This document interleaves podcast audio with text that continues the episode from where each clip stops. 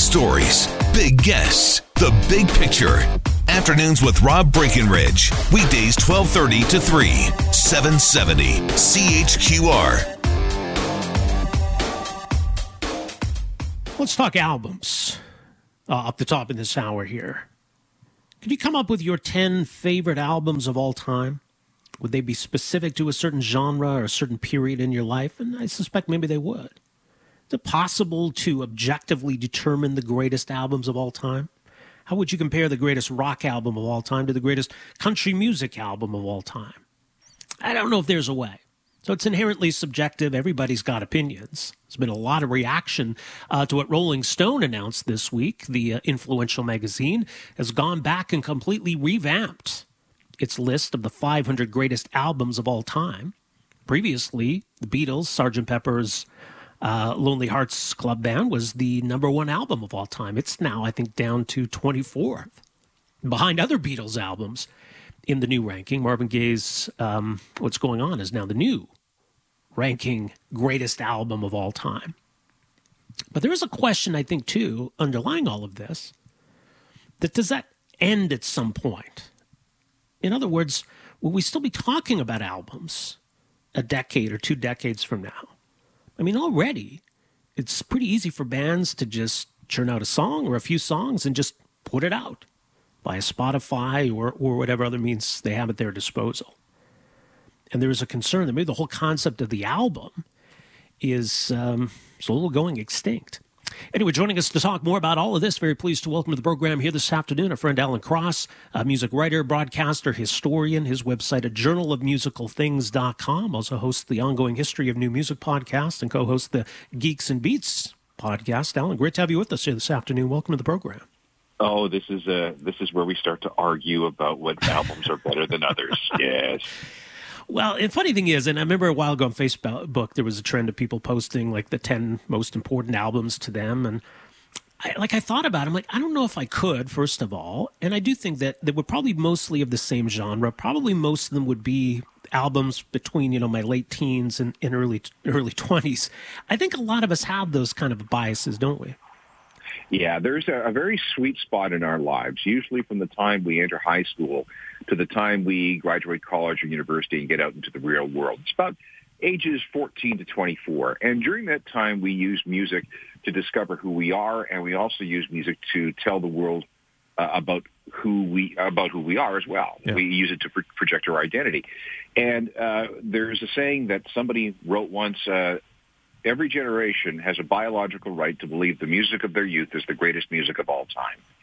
and that's that's the way it works. I mean, whenever you know you're in your mid 40s, let's say, and you're stressed and uh, you, you need some music to make you feel better. Where do you go? You go to the to the tried and true, the music that made you feel good when you were younger. And this changes from generation to generation to generation. And uh, it, it, it, the older you get, the more the, the busier you are, the, the less inclin- inclined you are to listen and discover and search uh, search out new music.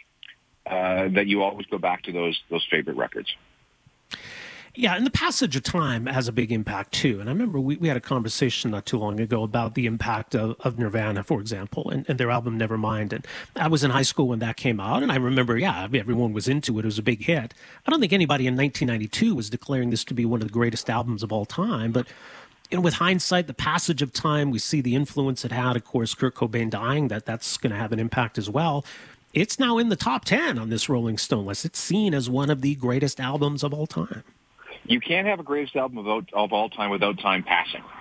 Uh, the album has to marinate. It has to prove its timelessness. And I had a conversation with somebody yesterday about this, saying, "Hey, you know, I don't see any contemporary albums on here." Well, of course you don't, because to be the greatest of all time, time has to pass, and several generations have to come to, the, to agreement that this album truly is one of the greatest of all time. There is the genre issue too, and we, we had this conversation recently when it comes to the Rock and Roll Hall of Fame, and should there be a Country Music Hall of Fame and a Hip Hop Hall of Fame and an R and B Hall of Fame? You know, can you compare the greatness of a rock album to the greatness uh, of uh, a country album or a rap album that to try to put them all in, into one big stew here, as Rolling Stone does, it, it it's a challenge, isn't it? it? It is a challenge, but I think it's a laudable one because if you're, you know, when you have a list like this, what you're looking for uh, is is the greatest music of all time, the greatest artistic statements done through music that have ever been done.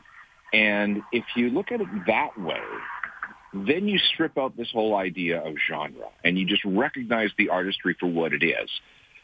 A lot of people can't do that, though. They think that, well, it should be either one or the other or the other or the other genre. Um, I, I appreciate what Rolling Stone's trying to do here. It did need an update because the last time we did this in 2012, uh, you know, hip hop was underrepresented. There was some uh, the the music the uh, the list was certainly a lot whiter uh, back then. So you know, mm-hmm. times change, attitudes change, albums and artists are reevaluated. Same thing with genres and sounds and themes. And every once in a while, you know, history is a moving target. Things get updated. And, you know, good for Rolling Stone for doing this. That being said, I don't agree with a lot of the stuff on this on this list. Yeah, and uh, you'd probably be hard pressed to find somebody who says this is perfect. This is exactly as I think it should be. So everybody's going to have some beef with it, I'm, I'm, sure. But there is that question too that we can get into, Alan. Is that you know will there be a, a future update of this? Will there be albums from 2027 that, that are on some future list? I mean, are, are bands or musicians are they still going to be putting out albums? We're kind of at a, a tipping point, almost. It feels like. Right. Now, the, the album is something that's been really with us in terms of uh, contemporary music, popular music, since about you know 1965 when we had people like Bob Dylan and the Beatles putting out albums yeah. as these cohesive packages of a unified musical statement. Uh, before that, rock and roll and pop music was essentially, you know, seven-inch singles or, or, or 78 RPM singles. Uh, the album, which was reduced, uh, introduced in 1948, was for good music, uh, such as uh, Broadway show tunes, jazz, classical mm-hmm. music, that sort of thing. Uh, seven-inch singles were, were considered to be the format for, for disposable pop music.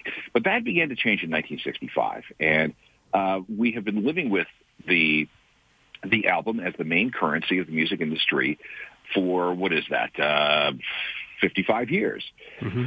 So uh, things, however, are now beginning to change. People are listening to music, individual uh, songs individually as part of playlists or streams. And uh, some artists, especially in the hip hop genre, uh, have abandoned the idea of a full album almost entirely, choosing to release a series of singles, you know, drip, drip, drip, drip, and then maybe releasing an EP with a compilation of those singles and maybe one or two other tracks. Uh, there are still some that release albums after a while. Drake, for example, being being one of them. Um, be, probably mostly because uh, the industry still functions, still pivots around this notion of an album. I mean, we look at things like awards. We look at things like uh, contracts with record labels. What are they based on? They're based on the number of albums that you deliver. We're still talking about albums when it comes to certain types of radio stations. We're still still talking about albums when it comes to physical record stores. So the album itself, as a physical entity, uh, is is still still quite important. As a as a virtual one, it's not so much because if you start analyzing what let's say, is being played on Spotify, the big songs that are, or the songs that are getting all the attention are the singles. And uh, the, the album tracks, the deep cuts, uh, aren't getting any attention at all. So if I'm an artist, I'm looking at this going, well, okay, if I'm not selling albums and I have to rely on streaming for an income, why am I busting my hump recording all these tracks for an album that nobody will hear? Yeah, it's it's interesting. And I, there was an interview I, I saw with uh, Adam Levine from Maroon Five, and he was asked that question because they put out, I think they got a new song out before before they released a new album, and and he sort of you know mentioned kind of what you said that in a way, the, the, music industry, it's it's almost like the 1950s again, where it's just about the songs. It's just about getting music out there. And obviously, technologically, we're we're a, a long way from the 50s. But in that sense, it, it's it's come almost full circle. That you know, the concept of the album came along after the 50s, and in a way, we've kind of gone back to that. Did you see it that way? Yeah, I mean, look what the Beatles used to do. The Beatles used to release, release single after single after single, and every six months they would have an album. That's how it worked. Uh, the album was simply a collection of previously released singles and B-sides with a couple of other tracks thrown in. We get to 1967, though, and we have Sgt. Pepper's Lonely Hearts Club Band, which was a groundbreaking record because it was this conceptual artistic piece that was meant to be listened to in one sitting in a particular order. And after that, other artists thought, okay, well, this this is how I want to present my music to the world. It's it's kind of like the the musical equivalent of a novel, and I want you to start at chapter one, and I want you to finish with the epilogue. Uh, and, and that's the way we've been treating albums for a very long time. But thanks to technology and streaming and short attention spans and everything else that goes along with it, we are um, getting away from from this idea of of these cohesive collections of songs. Part of the reason we're getting away from it is because we can skip through songs. And this began with the CD player in 1985-ish when people started buying CDs in great numbers and realized that if they came across a song, all they had to do was pick up, uh, uh, came across a song they didn't like, all they had to do was pick up the remote and hit the skip button go to the next one. Uh, which is something that you couldn't do with an album. Uh, you would have to put the needle on the beginning of the record, and if a song came up that you didn't like, well, you just let it play through because you knew that the song after was going to be something that you liked. And eventually what might have happened is that you would have learned to like the song that you initially disliked. And I'll give you a great example.